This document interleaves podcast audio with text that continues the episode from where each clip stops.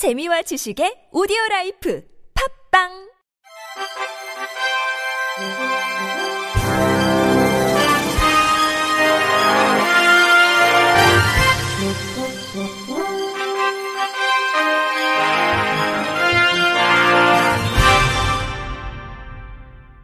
청취자 여러분 안녕하십니까? 9월 10일 금요일 KBIC에서 전해드리는 생활 뉴스입니다.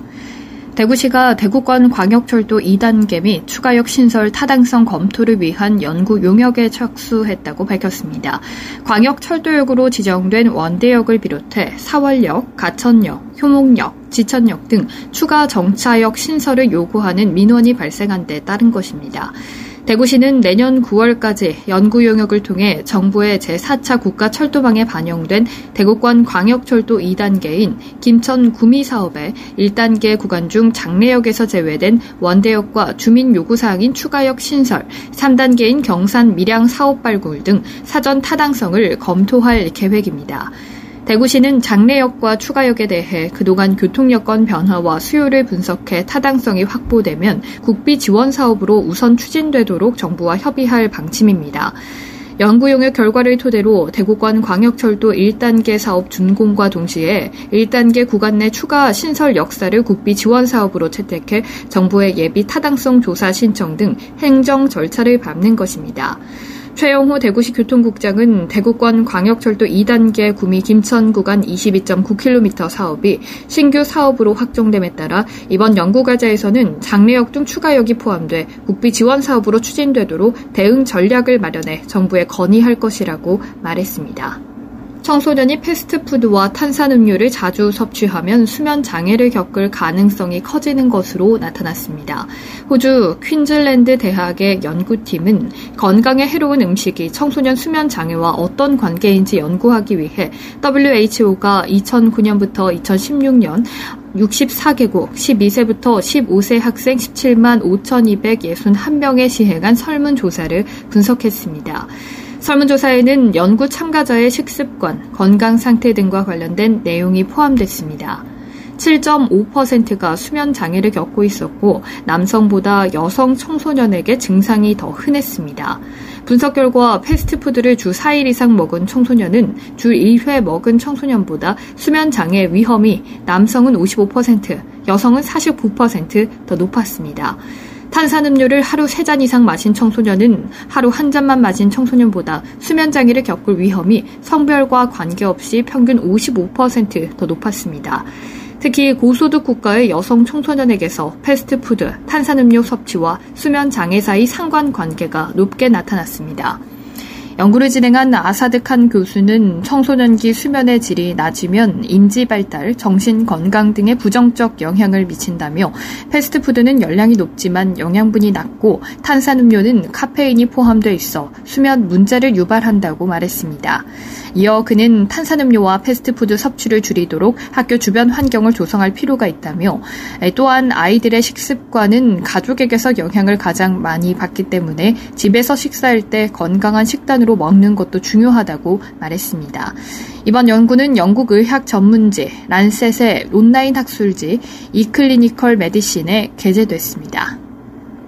가을엔 제철 음식인 미꾸라지로 만든 추어탕이 대표 보양식으로 꼽힙니다. 미꾸라지는 우리 몸에 좋은 다양한 영양소가 들어있는 건강식인데요. 양질의 단백질이 주성분이며 다른 동물성 식품에서는 보기 드물게 비타민 A를 다량 함유하고 있습니다. 비타민 A는 피부를 튼튼하게 보호하고 세균의 저항력을 높여주며 호흡기의 점막도 튼튼하게 해줍니다. 미꾸라지에 든 지방의 형태는 불포화 지방산으로 성인병 예방에도 좋습니다. 미꾸라지의 미끈미끈한 점액물의 주성분은 뮤신인데 뮤신은 위장관을 보호하고 원활한 소화를 돕는 성분이지만 식품으로 섭취하기는 쉽지 않습니다. 뮤신 성분이 있는 식품은 뱀, 달팽이, 개구리 등으로 혐오감을 주는 식품이 많기 때문입니다. 야생동물을 잡아다 섭취하면 세균에 오염됐을 가능성도 높아 건강에 좋지 않습니다. 특히나 추어탕은 미꾸라지의 이로운 성분을 전부 섭취할 수 있는 조리법입니다. 뼈째 갈아서 만들어 칼슘 섭취율을 높일 수 있기 때문에 특히 골밀도가 낮아진 노인들에게 좋습니다. 튀긴 밤죽을 묻혀 통째로 튀겨 먹는 것도 방법입니다. 마트나 시장에 가지 않고 온라인으로 추석 제수용품을 구매하려는 분들 많으실 텐데요. 배송비 없이 온라인으로도 전통시장 제품을 구입할 수 있다고 합니다. 전국 전통시장 300여 군데와 온라인 쇼핑몰 10여 군데가 참여하는 전통시장 온라인 특별전이 오는 26일까지 열립니다. 동네 시장 장보기, 놀러와요 시장, 위메프 앱 홈페이지에서 온라인으로 전통시장 제품을 만 원어치 이상 사면 무료로 배송해주고 구매자를 대상으로 추첨을 통해 모바일 온누리 상품권과 쇼핑몰 포인트도 경품도 준다고 합니다.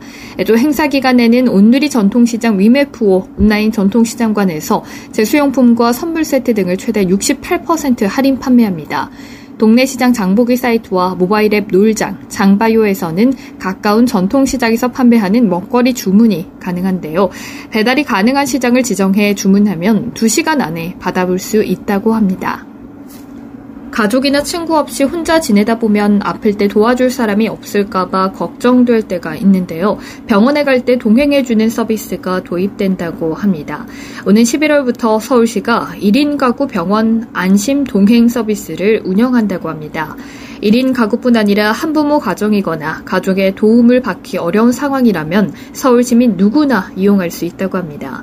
전화로 신청하면 요양보호사 등 동행자가 3시간 안에 원하는 장소로 찾아오고 병원까지 함께 가서 접수와 수납, 입원 절차까지 도와준다고 합니다.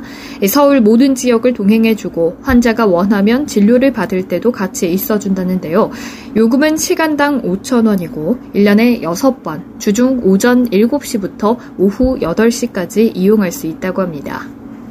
끝으로 날씨입니다. 내일은 전국에 가끔 구름 많은 날씨를 보이다가 낮부터 차차 맑아지겠습니다. 제주도는 흐리고 낮까지 비가 내리겠습니다. 아침 최저 기온은 오늘과 같은 17도에서 22도 사이의 기온을 보이겠고 낮 최고 기온은 오늘보다 2도 가량 오른 27도에서 37도 사이의 기온을 나타내겠습니다. 이상으로 9월 10일 금요일 생활 뉴스를 마칩니다. 지금까지 제작의 이창현, 진행의 박은혜였습니다. 고맙습니다. KBIC.